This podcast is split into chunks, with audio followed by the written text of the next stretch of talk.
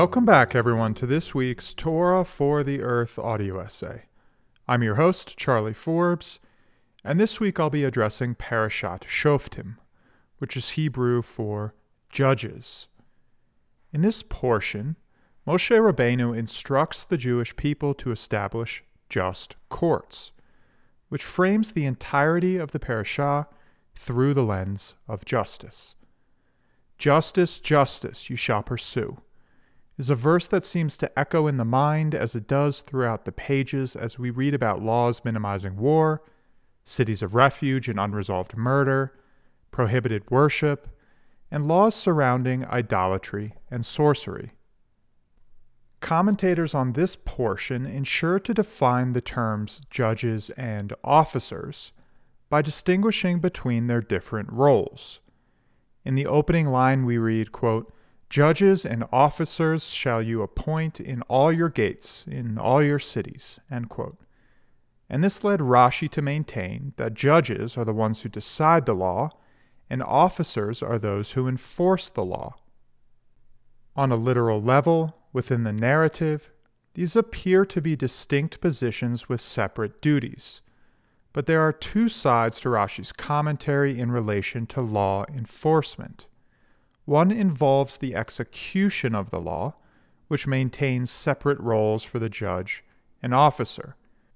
And the other involves active promotion of the law to encourage lawful and righteous behavior. In this latter point, both the judge and officer share in the responsibility of enforcing the law by encouraging people to be law abiding. Moshe tells us that throughout the generations, certain individuals will be given the authority to interpret and exercise the laws of the Torah. And in chapter 17, verse 10, we read that, quote, You shall be careful to do according to everything that they will teach you. End quote.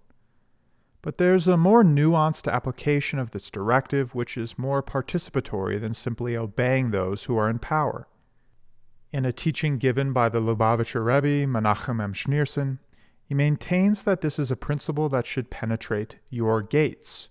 That is to say, when a person learns a new Torah directive, it should penetrate all of the faculties. The phrase, your gates, is likened to the sensory organs that form the interface between a person and their environment. The idea here is that justice, and its active promotion, should integrate itself into your thinking and way of being. Parashat Shoftim is requesting that we advocate for and assume a sense of embodied justice, and the Torah uses nature imagery to emphasize this lesson. This Torah portion is actually framed by two verses about trees. In chapter 16, verse 21, after the opening verses, we read, quote, you shall not plant for yourselves an idolatrous tree, any tree, near the altar of Hashem your God. And in chapter 20, verse 19, before the closing verses, we read, quote, When you besiege a city, do not destroy its trees by swinging an axe against them, for from it you will eat, and you shall not cut it down. Within this second verse, is the biblical commandment of Bal Tashchit, meaning do not destroy or waste, which prohibits the cutting down of fruit bearing trees during wartime.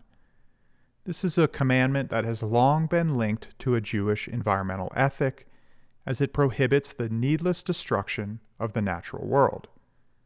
On the one hand, one could consider this law anthropocentric.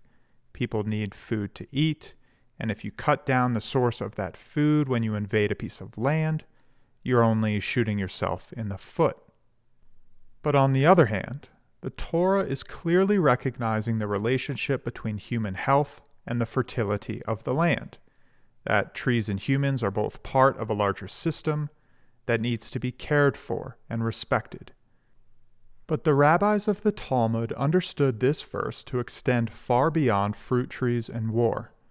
It's considered a principle about not wasting resources and not destroying anything that may be of use. Bal Tashchit is a prohibition that extends into many aspects of modern life, including energy usage, clothing, water, and money. For example, Maimonides explains that a Jew is forbidden to smash household goods, tear clothes, demolish a building, stop up a spring, or destroy articles of food. Other rabbis insist that this includes not wasting water when others are in need or destroying any edible food, period. Some even insist that this commandment encompasses overeating, that it's actually a double transgression because when one overeats, one first wastes food and second harms the body.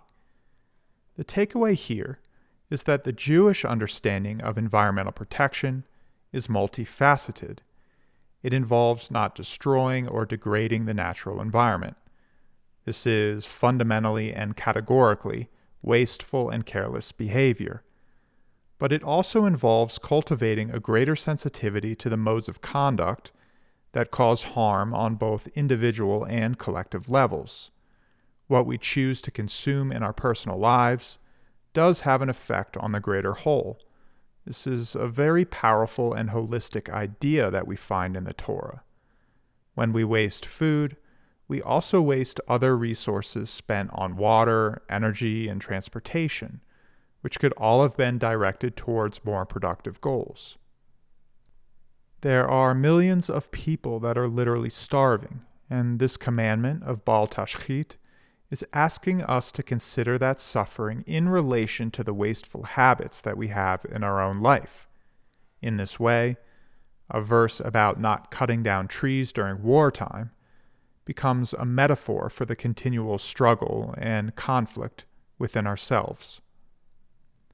The other verse from chapter 16, verse 21, involving forbidden or idolatrous trees, is about not planting a tree that's intended for worship.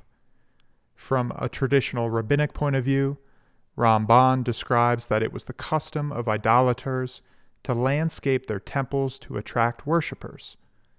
The lesson is about the substance of what occurs within the temple, rather than on its exterior aesthetics. But this verse is also asking us to consider the connection between humans, or our humanity, and a tree. Trees are quite different than us humans, or even animals. They can't move or communicate in the same ways. They spend the entirety of their lives rooted in one place.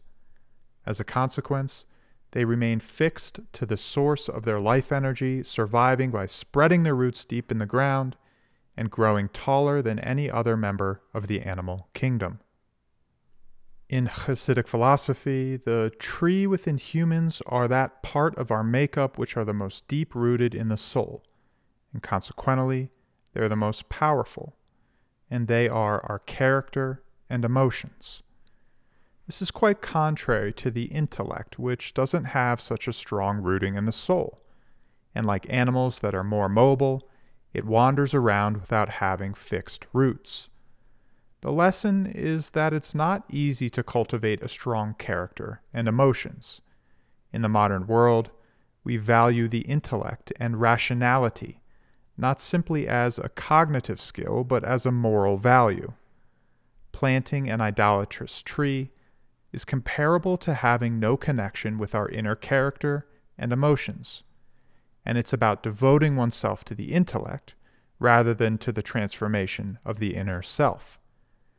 Earlier in the essay, I introduced the idea that Parashat Shoftim is requesting of us that we assume a sense of embodied justice, and that the Torah uses nature imagery to emphasize this lesson. When considered in relation to the ecological crisis, many of us think that we're making real changes in our lives by converting our ideology. We may understand that the earth is in trouble and that we need to reform, but the intellectual conversion is often used to justify the evasion of embodied change. Environmental justice demands that we reconnect to the emotions and character traits that reside deep within our soul, like the roots of a tree, so that we can then transform the world for good. We have to revitalize values that are deeply rooted within ourselves, the emotive qualities and soulful values that actively promote the demonstration of justice. Thank you all for listening. That's all for now, and I'll catch you next week.